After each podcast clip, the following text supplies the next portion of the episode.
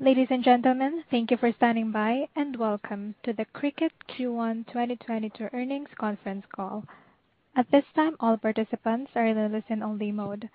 After the speaker presentation, there will be a question-and-answer session. To ask a question during the session, you will need to press star one on your telephone. If you require any further assistance, please press star zero. Thank you. I would now like to hand the conference over to our speaker today, Ms. Stacie Clements with Blueshirt Group. Please go ahead, ma'am. Thank you, operator, and good afternoon, everyone. Thank you for joining us on Cricut's first quarter 2022 earnings call. Please note that today's call is being webcast on the investor relations section of the company's website. A replay of the webcast will also be available following today's call. For your reference, accompanying slides used on today's call, along with a supplemental data sheet, have been posted to the investor relations section of the company's website, investor.cricut.com. Joining me on the call today are Ashish Arora, Chief Executive Officer, Kimball Shill, Chief Financial Officer, and Jason Dea, VP of Finance. Before we begin, we would like to remind everyone that our prepared remarks contain forward-looking statements, and management may make additional forward-looking statements, including statements regarding our strategies, business, expenses, and results of operations in response to your questions. These statements do not guarantee future performance, and therefore, undue reliance should not be placed upon them. These statements are based on current expectations of the company's management and involve inherent risks and uncertainties, including those identified in the Risk Factors section of Cricut's most recently filed Form 10-K. Actual events or results could materially could differ materially. This call also contains time-sensitive information that is accurate only as of the date of this broadcast, May 10th, 2022. Cricut assumes no obligation to update any forward-looking projection that may be made in today's release or call. I will now turn the call over to Ashish. Uh, thank you, Stacie, and welcome everyone. Uh, revenue in the first quarter was 244.8 million, a significant year-over-year decline, reflecting a tough comp from an exceptionally strong Q1 last year, which benefited from the pandemic. As anticipated, January and February followed a reversion to a more typical pre-pandemic seasonal trends. Starting in March, we began to see additional impacts of slowing consumer demand. Our sound business model and our ability to execute operationally continued, delivering our 13th consecutive quarter of profitability. As we enter Q2 and look ahead to the remainder of the year, we anticipate these pressures persisting in the near term and are highly focused on executing with a balanced and disciplined approach. We continue to view our business through a long-term lens, optimizing the many levers within our control. We are focused on the business fundamentals that position us well for medium to long-term growth and profitability. We added more than 495,000 new users to the platform in the first quarter. Our subscriptions business was strong, with over 33% of our total users being paid subscribers at the end of Q1. We improved gross margins on a sequential basis, reflecting our diverse revenue streams and the work we have done to stabilize our pricing and promotions. Our balance sheet and inventory levels remain healthy, and we continue to operate with agility and discipline, all while delivering attractive profitability.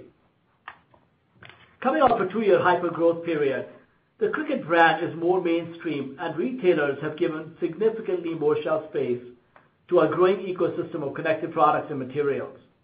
We have a strong and passionate user base, which will fuel our flywheel of engagement and increase user monetization for many years to come. We've invested in driving significant customer acquisition, adding more retail partners and influencers across the globe. At the end of Q1 2022, we had nearly 7 million users on our platform, a growth of more than 4 million users from two years ago, with 54% of total users engaged over the last 90 days. We continue to focus on building a robust engagement engine, which ultimately leads to greater monetization. This engine also fuels our flywheel, creating low-cost customer acquisition through strong word-of-mouth influence. I'm personally energized and focused on everything we need to do to operate in the short term, optimizing the trade-off between current profitability and investment in our long-term growth opportunities. We will continue to invest in international markets against a proven playbook of seeding the market long before revenue contribution. Looking at our user base as a whole, we have a significant opportunity to drive growth in our subscriptions and accessories and materials businesses as we further strengthen user engagement and the onboarding experience.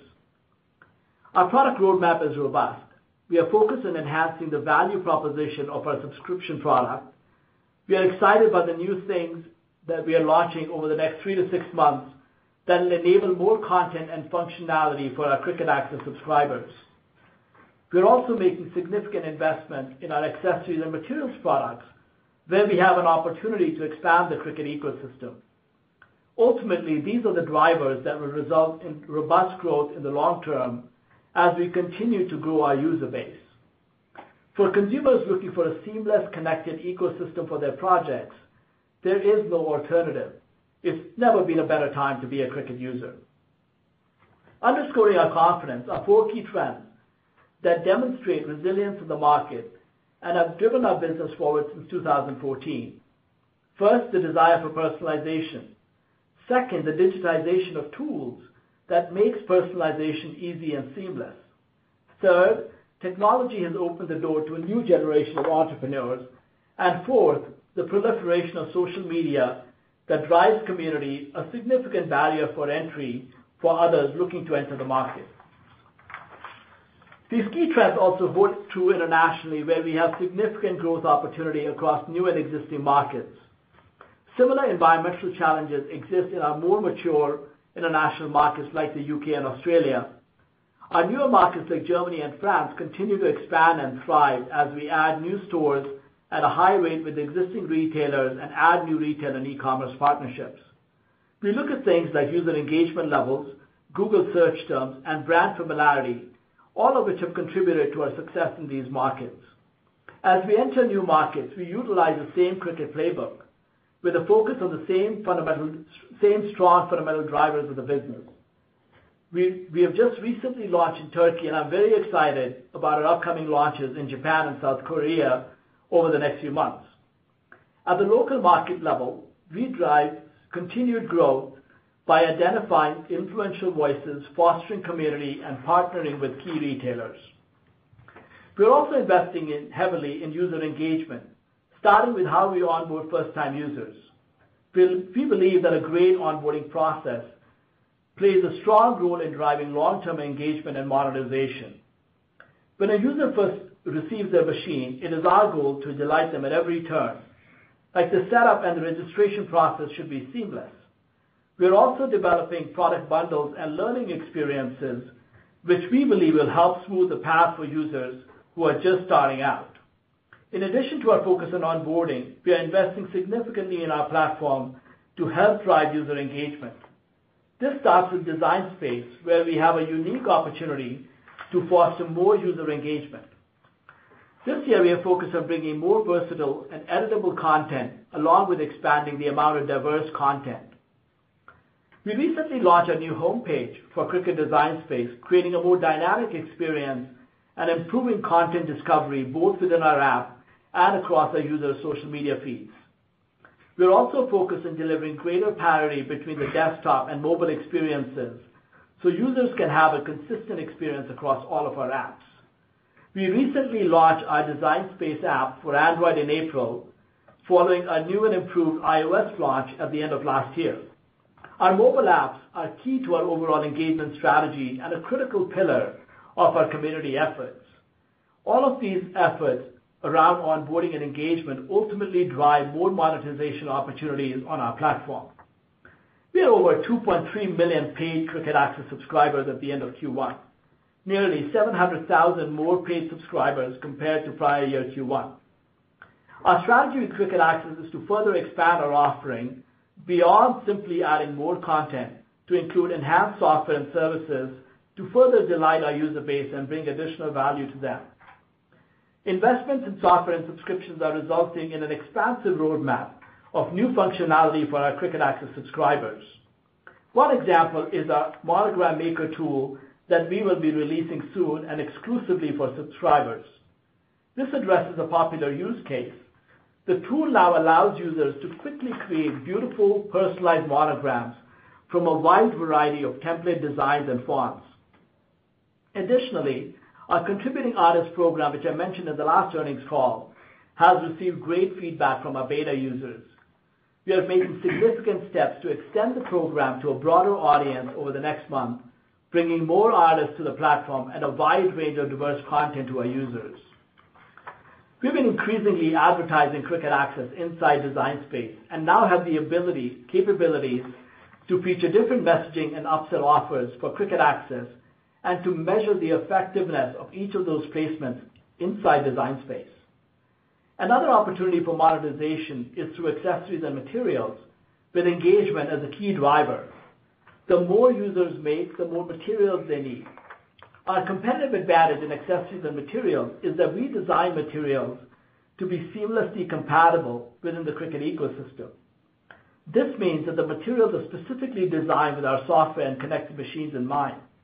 This is an area of significant opportunity for us, one where we can differentiate from competitors. We will continue and work to work and partner with those retailers who will help bring these seamless experiences to the end consumer. We will continue to innovate and leverage our compatibility story to differentiate and drive demand for Cricut materials. Although there's a lot of uncertainty in the current macro environment, we are as confident as ever about our medium and long-term opportunity for growth. We continue to see a large opportunity to expand our nearly 7 million users over time as we grow into new markets and retailers. Our focus is on driving deeper engagement, including improving the onboarding process and making it easier for our new users beginning their journey. Driving more engagement in turn leads to more opportunities to monetize the user base through subscriptions and accessories and materials. We continue to invest in our future growth through continued innovation that will extend and expand our connected platform. In turn, this will enable us to continue to deliver profits and delight users around the world. Notwithstanding the currently bumpy road, our foot is still squarely on the accelerator pedal of long-term growth. I will now turn the call over to Kimball for more details on the financials. Thank you, Ashish, and good afternoon, everyone. For those of you who haven't met me yet, I've led Cricut's operations and supply chain for the last three years. Our purpose-driven mission to help people lead creative lives is what inspires me and our teams every day. Our products foster mental health and well-being, entrepreneurship, and community to millions of consumers around the globe. The diversity of our revenue streams and our proven track record of profitability allow us to operate Cricut through a long-term lens. I'm excited to be here today and look forward to meeting you all in the coming quarters. In the first quarter, we delivered revenue of $244.8 million, a decline of 24% compared to prior year Q1, which benefited from a strong pandemic-related year-over-year growth rate of 125%. Looking at growth momentum over the long term, Q1 revenue was up 70% over the pre-pandemic comparative quarter of Q1 2020. In our last call, we talked about our expectations for a reversion to historical seasonality as we emerge from the pandemic. In March, we also started to see softening in consumer demand, which we believe relates to current macroeconomic factors. That softness continues quarter to date. First quarter revenue was also impacted by higher channel inventory. As discussed on our last call, some retailers took a more proactive approach in managing their inventory, and we entered Q1 with approximately $35 million in higher than normal channel inventory. During the quarter, some retailers worked these inventory levels, worked down these inventory levels, while others continued to build their stocks. On a net basis, we estimate that these higher than normal channel inventory levels decreased by approximately 20%. But given current market conditions, this process may continue into Q3. We have no plans for additional promotional activity to move this inventory and believe higher channel fill is primarily a result of retailers' own proactive approaches to managing inventory. We view these factors, tough year-over-year comps, softer consumer demand due to macroeconomic uncertainties, and higher inventory levels at retailers as short-term in nature. We continue to believe in our strong business fundamentals and our long-term growth trajectory. Operating margins were up 70 basis points from Q1 2020, despite a nearly 250% increase in operating expenses over the same two-year period. We delivered $23.5 million of net income in the first quarter, demonstrating a durable business model and our continued focus on profitability. Breaking revenue down further, connected machines revenue was impacted by reduced consumer demand trends that began in March, as well as the higher than normal channel inventory positions that some of our retailers held entering the quarter. Revenue from connected machines was $62.4 million, down 56% year-over-year. Compared to a pre-pandemic Q1 2020, connected machine revenues grew nearly 10% on a two-year basis. Revenue from subscriptions was $64.8 million, up 40% over last year and nearly 238% on a two-year basis, driven by seasonally high machine sales in Q4 and prior investments made to increase the value in Cricut Access. Revenue from accessories and materials was $117.6 million, down 14% over last year. Compared to the pre-pandemic Q1 2020, accessories and materials revenues grew 74% on a two-year basis, reflecting growth in our engaged user base. In terms of geographic breakdown, international markets grew as a percentage of the total business, representing 15% of total revenues, compared to 10% in Q1 of the prior year. Revenues from international on a year-over-year basis increased by about 9%, with softness in our most mature markets like the U.K., offset by growth in newer geographies. On a two-year basis, international revenues have grown 285% compared to Q1 2020.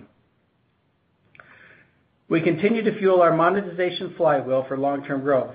In the first quarter, we added over 495,000 new users and ended the quarter with more than 6.9 million total users.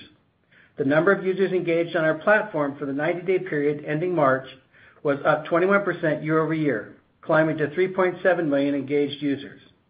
As a percentage of total users, user engagement was 54% in the first quarter, down from 62% in the prior year when we benefited from stay-at-home pandemic conditions. This was down on a sequential basis from 60%. Typically, Q4 is our seasonal high, keep in mind, this calculation will fluctuate over time with seasonality and as we broaden our user base and expand into new verticals and use cases.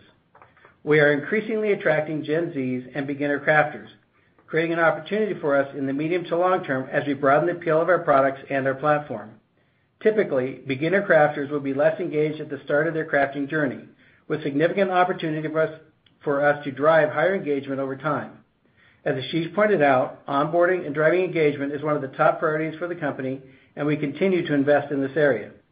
We also saw strong momentum with Cricut Access. The number of paid subscribers grew by 696,000 on a year-over-year basis, ending the quarter with just over 2.3 million paid subscribers. Attach rates in the quarter rose to over 33%, up significantly from pre-pandemic periods when our attach rates were in the mid-20s. Subscriber growth is fueled by connected machine sales and new user adds in the prior quarter, offset by a historically consistent level of churn against our now much larger user base. subscriber base, excuse me. Paid subscriber growth typically lags new user additions by about a quarter as free trials end and users choose to transition to paid subscription plans. As we look to the rest of the year, we expect pressure on subscriber growth, particularly in Q2 and Q3, as we navigate through the short-term environment of slower consumer demand and new user adds. We measure user monetization through average revenue per user in both subscriptions and accessories and materials by dividing revenue in those segments by our entire user base within that period. ARPU for subscriptions in the first quarter was $9.73, down slightly from $9.96 in Q1 2021. Accessories and materials ARPU closely relates to user engagement and channel inventory. ARPU from accessories and materials in the first quarter was $17.67.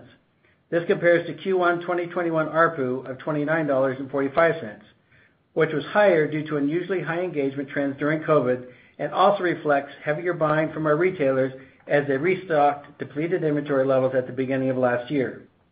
We have a strong focus on monetizing our growing user base through subscriptions and accessories and materials. Keep in mind, we grew our user base by 4.1 million users since Q1 2020. Moving to gross margin.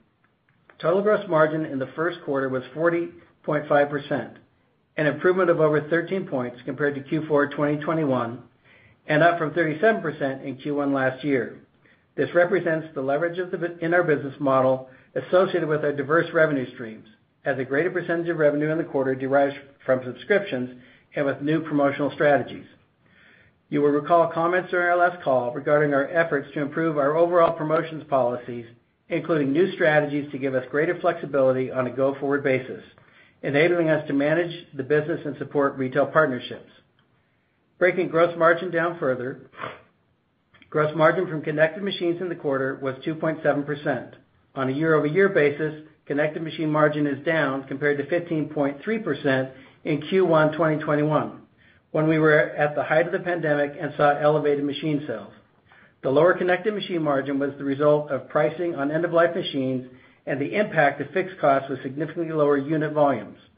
In addition, on a year-over-year basis, Q1 2022 saw impact of elevated freight, warehousing, and handling costs. As we move through 2022, we also anticipate the impact of increases to commodities and labor costs. On a sequential basis, connected machine margins improved from prior quarter of -1.5% as we took corrective actions to the promotional challenges during Q4. Gross margin from subscriptions in the quarter was 90.3%, which is essentially flat year-over-year.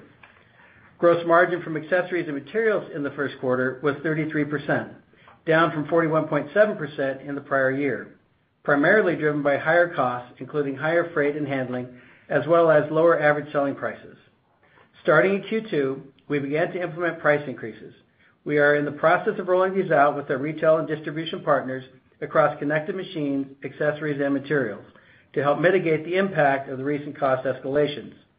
We expect these actions to begin benefiting margins later in Q2, with the material impact in the second half of the year. Moving on to operating expenses. We continue to significantly invest in the business with a disciplined focus while making long-term improvements in operating margin. On a two-year compare, we improved operating margin by 70 basis points while more than doubling operating expenses. Total operating expenses in the first quarter were $67.6 million and included $8.9 million in stock-based compensation.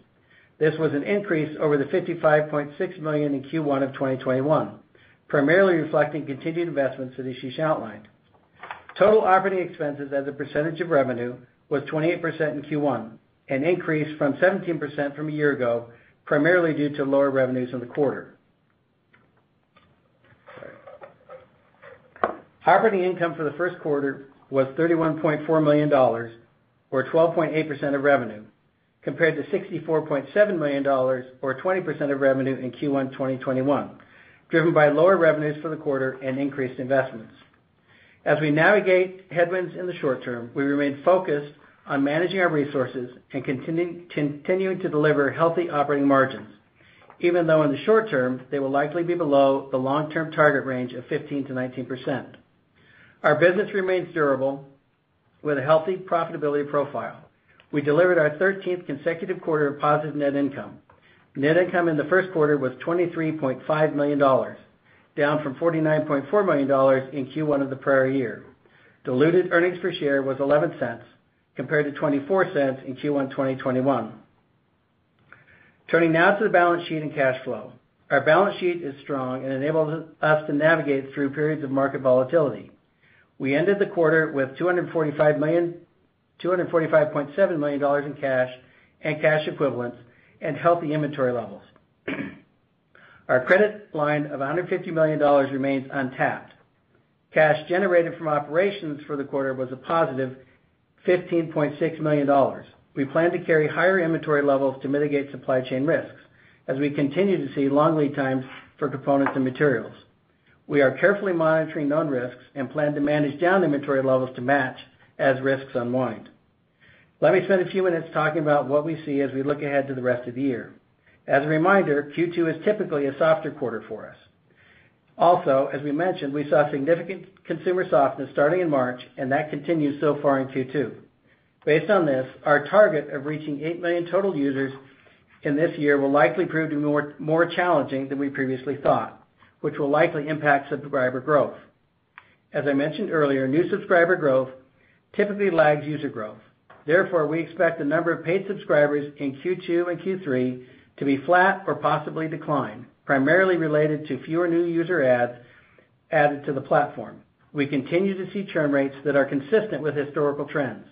We view this flat to decline in subscribers as short-term in nature. We remain focused on the user's journey, which we believe will increase the value proposition and maximize user monetization. Looking at the long term, we believe the trend in times and remain focused on our long-term opportunities. We have a consistent track record of driving profitability while managing our financial resources. Our disciplined approach has been cultivated since 2014 and is ingrained in how we manage and operate our business model. The tremendous growth we've achieved lays the foundation for us to scale and grow even further, and we are as focused as ever on optimizing the things that will truly drive our business forward. With that, I'll turn the call over to the operator for questions. Ladies and gentlemen, if you have a question at this time, please press star then the number one on your touchtone telephone. If your question has been answered or you wish to remove yourself from the queue, please press the pound key. Once again, that's star one on your touchtone telephone to ask a question. Your first question comes from the line of Mark Altschwager from Baird. Your line is open. Hello, this is Amy Teske on for Mark this afternoon. Uh, to start off, could you give us a bit more color on what you are seeing with user engagement? Uh, what types of projects are consumers engaging in now versus six months ago? And we saw some amplified seasonality last summer. Do you expect that to play out similarly this year?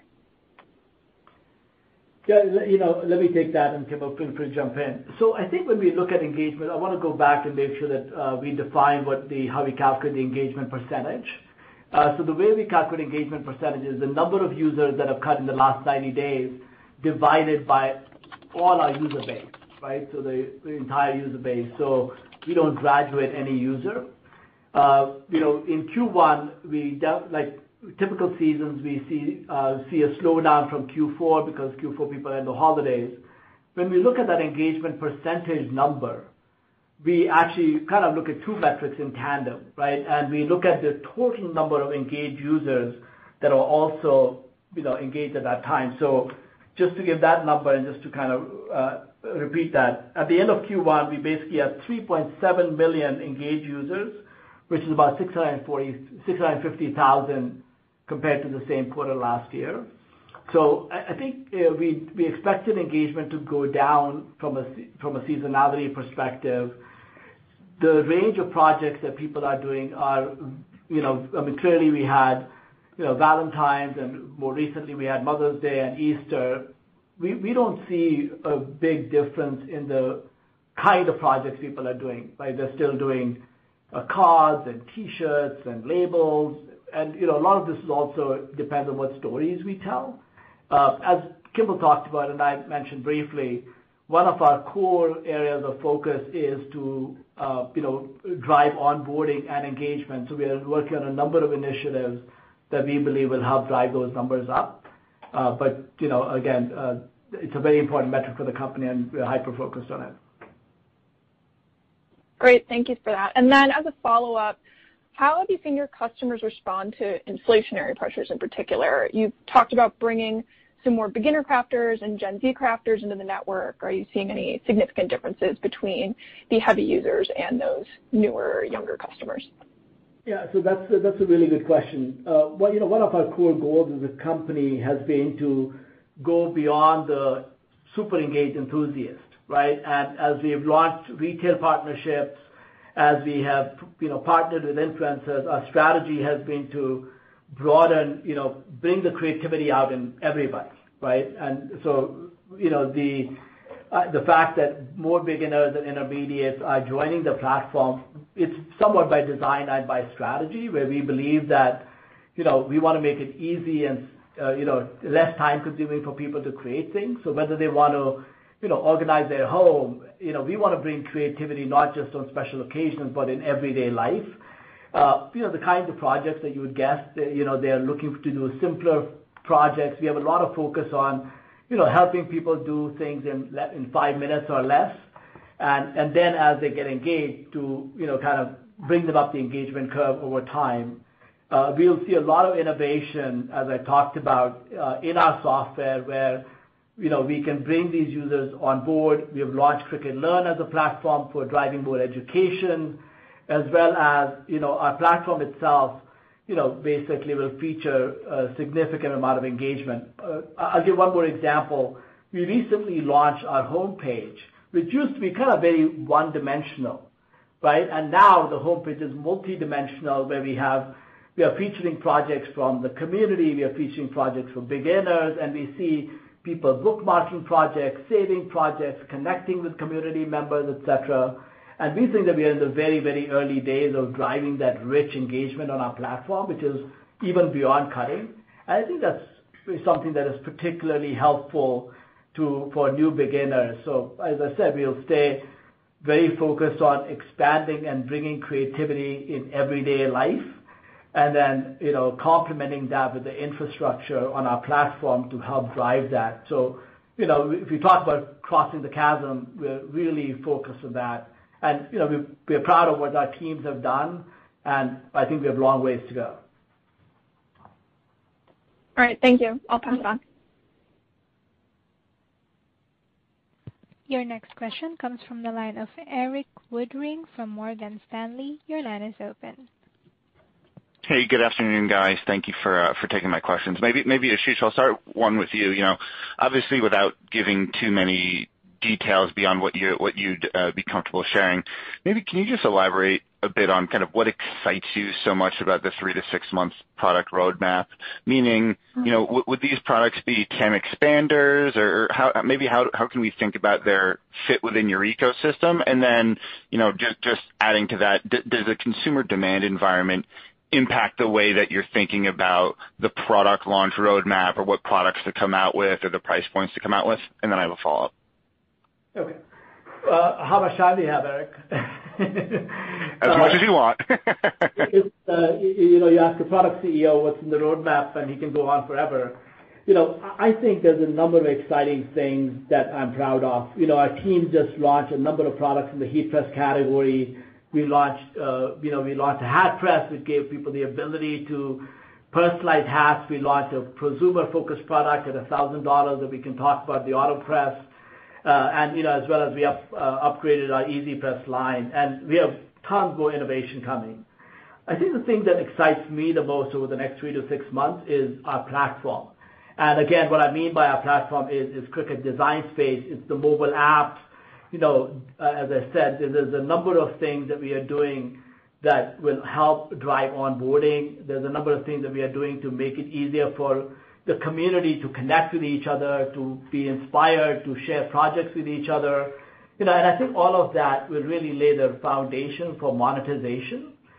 Uh the next thing I would say, you know, just building on that track is, you know, we have a massive amount of effort going on in helping improve Cricut Access, right? So you know, We we talked about the Contributing Artist Program that will massively expand the library of content and the diversity of content, the genres of content, not just within the U.S., but also globally. We are, you know, in addition to expanding the content library, I briefly mentioned this word, editable content. When what I mean by that is that the people will be able to manipulate content exponentially easier than what they can do today. And you know, we are complementing that content with services such as and software tools such as Monogram Maker. Monogram Maker is a perfect example of you know matching that to a roadmap. As we have beginner crafters come in, how do you make it really easy for them to do something that they love doing, which is making a monogram, right? And they can do that within a couple of clicks. So that's kind of a few of the examples of the road of the platform, where I think as we achieve more parity between mobile and desktop, I think that will really enable us to not only enrich the products that are in the market today, but also allow us to introduce new products in new categories that are beyond cutting machines. So, you know, that product life cycle is a little bit longer, but we have been working on technologies and innovations that can really expand what Cricut means to people beyond a cutting machine. So those are all the things that I'm excited about, and I hope I answered most of your questions. Yeah. No, no, no, that's that's perfect. Um maybe just as a follow-up, obviously, there's a lot of moving pieces, um, a lot of dynamics going on in the market. So just just to kind of help level set and make sure we're thinking about it correctly, 2Q correctly from a seasonality perspective. You know, if we look back over over the past few years, um there's been quarters where June is up fairly strong. Obviously, during the pandemic last year, you know, we were up kind of low single digits. You know, given the commentary that you provided, should we think about both net new users and total revenue being down sequentially? And just maybe any any any guidance you can provide on kind of the magnitude of that, again, just just so we can kind of all level set where uh where expectations might be for June, to the best of your ability. You know, obviously, we're not providing any specific quarterly guidance, but let me kind of talk about the number that we have talked about, and hopefully it addresses some of the aspects of your question. You know, as we said in the last earnings call, we basically talked about 8 million users uh, at the end of 2022. You know, As you can see from Q1, we added 495,000 users, which is even higher than we expected. So it was a strong, and you know that was driven by a strong sell-through in Q4 last year. January and February look very typical months from a seasonality perspective, and we are fairly satisfied with how those know starting March, things you know slowed down, and again, you know, a number of factors that you probably are aware of, from inflation to sentiment to pandemic opening, et cetera. One thing that I didn't talk about in our prepared remarks is, as we saw Mother's Day. You know, Mother's Day kind of brought a similar level of excitement that we have seen in the previous years, uh, at least you know, week-over-week, month-over-month, where whether it was people searching for our brand uh, or excitement about the brand, there was a n there was a lot of that. And that gives me confidence that as we go into, while we'll see a continued slow slow growth in users for the next couple of quarters, we believe that as we head into Q4, the same kind of things that drive Cricut every year, which is holidays and Halloween and Christmas and gift-giving and home decoration, will be the growth drivers. Now that may not be enough to offset the slower growth in Q2 and Q3. One thing I want to highlight is that you know, unlike other platforms, unlike other categories where there's a lot of alternatives for people, like we don't believe that there is an expansive platform like ours from a creativity perspective. So when that demand does come back, right, because people are always going to make T-shirts and do gifts and everything else, we don't think that's going to go away. We believe that we'll be the platform of choice, and that's what gives me confidence. I know you asked me this question specifically in the shorter term, but I do want to address why I'm very optimistic and confident about the medium to long term, because again, as I said before, the the trends on personalization, on social media, you know, marketplaces, the fact that people want to sell things haven't changed. And We are so early on in our brand awareness and familiarity. As we improve engagement, as we help people make pro projects, we think it'll drive word of mouth. So again, you know, we just have to get past the short-term macroeconomic challenges, but we remain fairly confident uh, with our strategy and what we need to do to drive growth going forward in the medium term. All right. Thank you for the uh, color, Ashish. I appreciate that. Your next question comes from the line of Jim Suva from Citigroup. Your line is open. Thank you very much. Uh, I have a first question, uh, probably for Kimball, and that is when you mentioned the subscribers likely to be soft or going down, I think you mean on an absolute basis, not a deceleration basis, like the numbers of subscribers actually going down, not deceleration, if I heard that right. And if so, you know, I've followed your company since IPO time, and I don't recall a quarter of subscriber growth actually going down. And maybe that's because we've lived in a world of COVID for the past two and a half years. But looking back historically more, are there normal periods of normally Q2 should be down, or are we just because of we're coming back to meeting with people out of society and out of COVID, that now it's kind of an abnormality that we see subscribers going down? Thank you. Uh, thanks for the question, Jim. So really there's three factors that go into um, overall subscriber growth. And and the first and most important factor is machine sell-through that drives new user adds that leads to subscribers. Um, second is churn, which has been fairly consistent with the natural level of churn you know, over over the long term. and then and then reactivations during the period where where subscribers will drop back drop out and and come back in. And the largest factor is is just lower consumer demand. And as we go through um you know the next couple of quarters, that that that will put pressure on subscriber growth. Just to be clear, we are talking about total subscribers as opposed to just the rate of subscription. Our attach rate remains um you know very high. We're at our highest point with a with slightly over 33% attach rate compared to a pre-pandemic mid-20s in our attach rate. Um you know looking forward, we do expect to return to growth in Q4 as as we move into our more normal seasonal high and and machine sales pick up. In the meantime, I just want to reinforce that we're continuing to invest in in you know the value of our Cricut Access and subscription products, Um and that's manifested with the attach rates I talked about. Um you know but also, we are starting to move the needle on on reactivations, but it's not it's it's not enough to overcome just the drop in consumer demand and the impact of that. Right. But historically, have there been periods like pre-IPO where it's pretty normal, or is this subscriber going down kind of just an abnormal bump that we should not uh you know consider to be a normal thing of the past and going forward?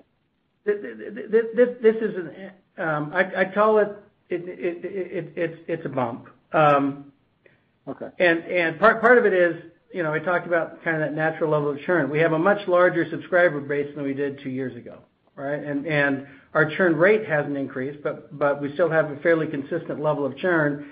And as growth moderates in this near term um in the near term, it just works out that way. But we expect to resume growth in Q4. Okay. And then a question for Ashish on more strategy. In your prepared comments, you mentioned your excitement for the next three to six months.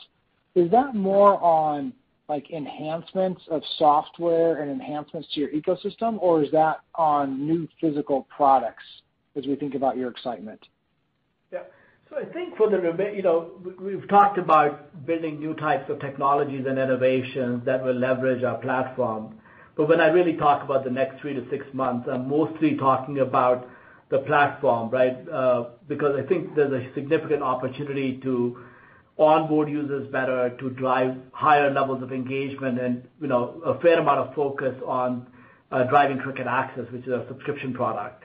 And so we've been working on you know, uh, a variety of software. We've been working with the Contributing Artist Program. So that's where I would say we've definitely accelerated efforts in driving those three things because they're kind of all related. Uh you know the more engaged users we have, it'll drive higher level of subscribers.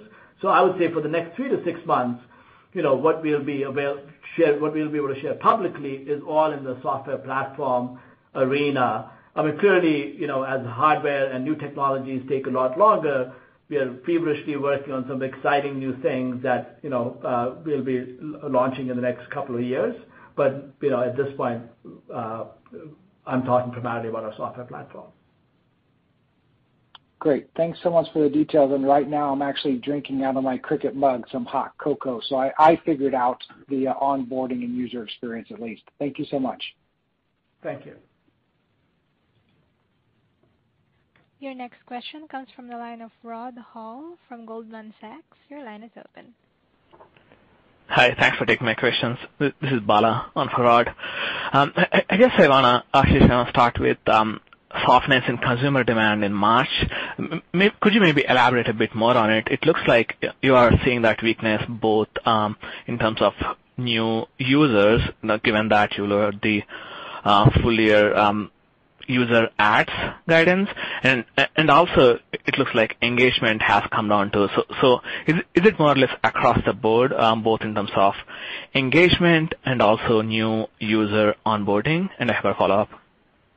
Yeah. So I think, Bala, as we mentioned, like you know uh new user adds are driven by machine sell-through, right? So stuff that we stored in October, November, December, that has a certain lag by the time people come off their trial subscriptions. So in March, we didn't necessarily see a slowdown in the number of user adds compared to our expectations.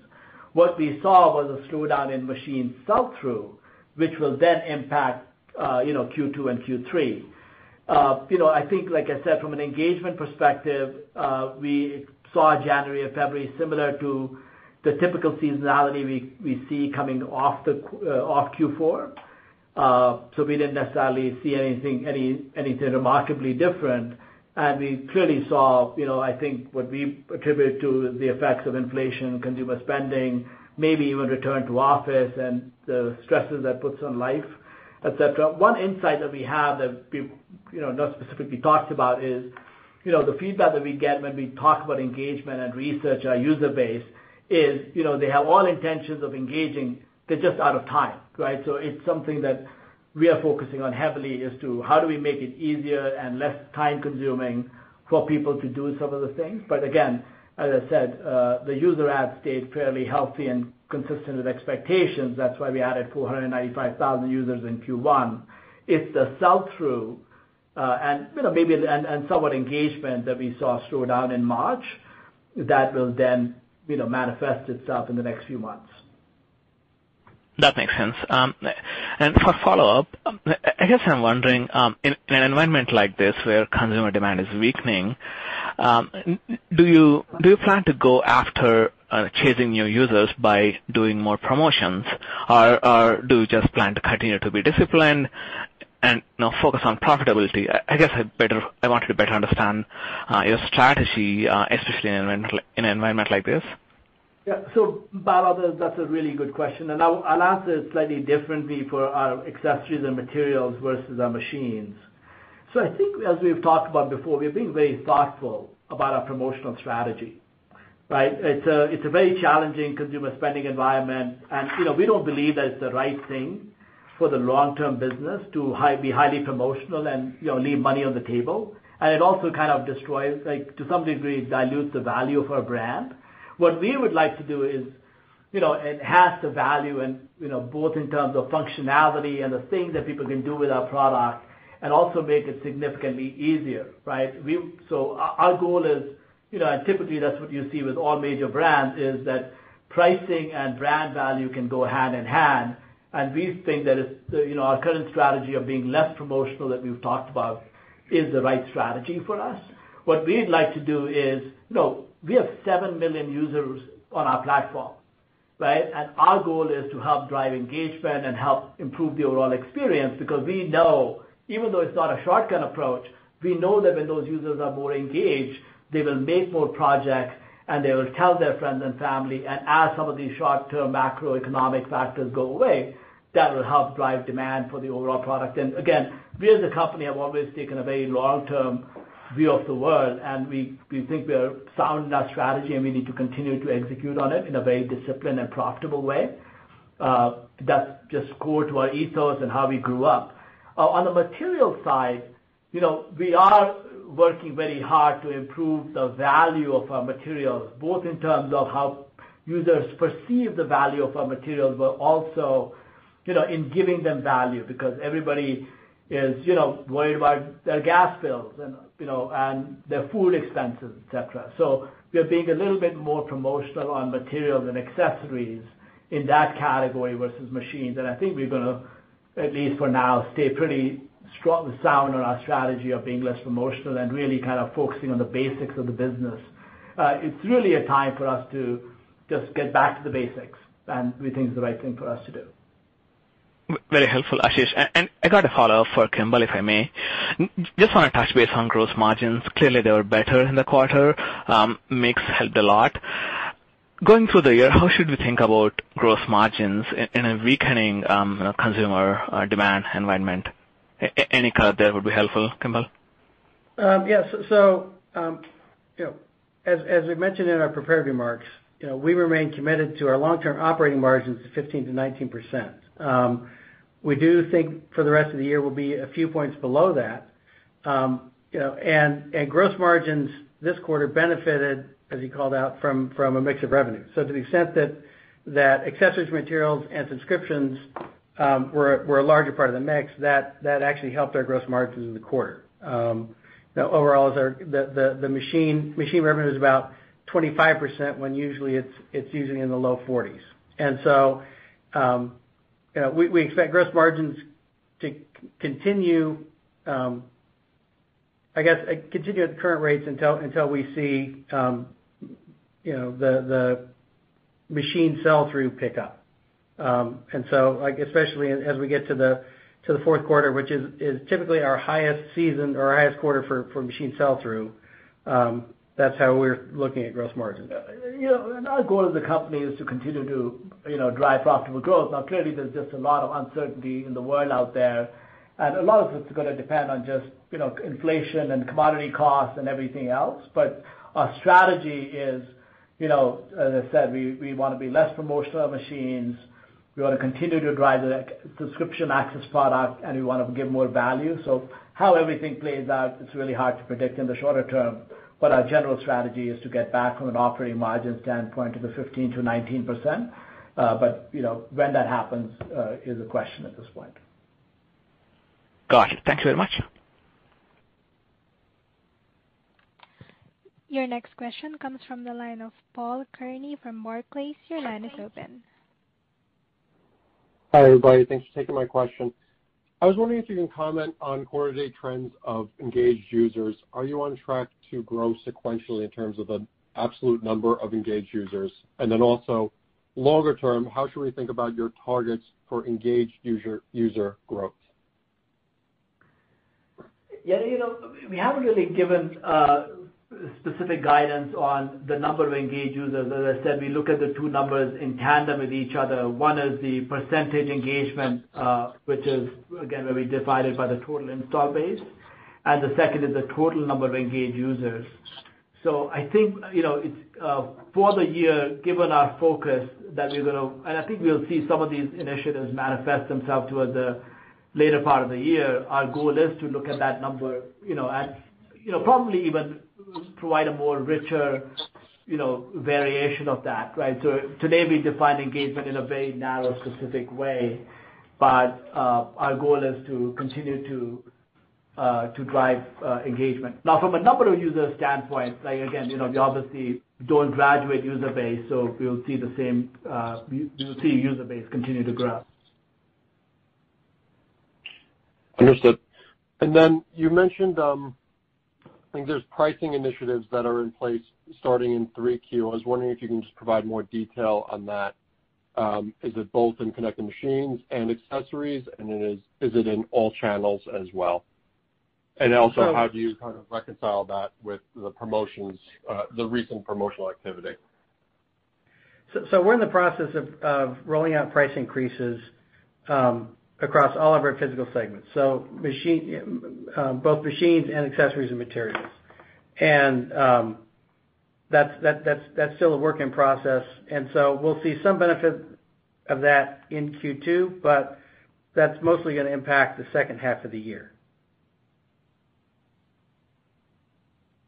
Understood. And is this like-for-like price increases, or is this through innovation, new products?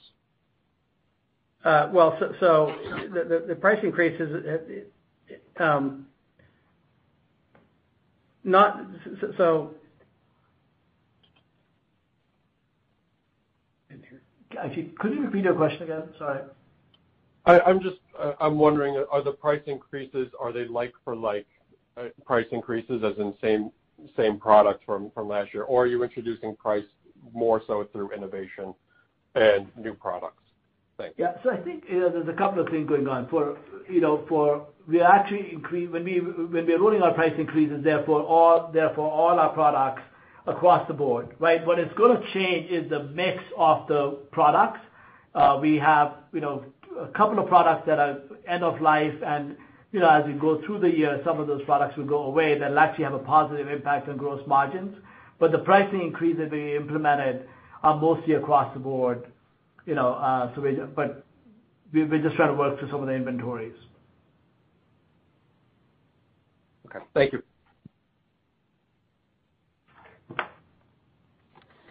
Your last question comes from the line of Erik Woodring from Morgan Stanley. Your line is open.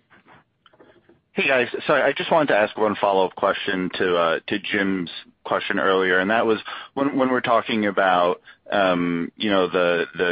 the trajectory of subscribers, those comments about you know, flat to decline or growth in 4Q, those are on a sequential basis, correct? Not a year-over-year basis? Yes, that is correct. Okay, cool. That was it. Just a clarification. Thanks.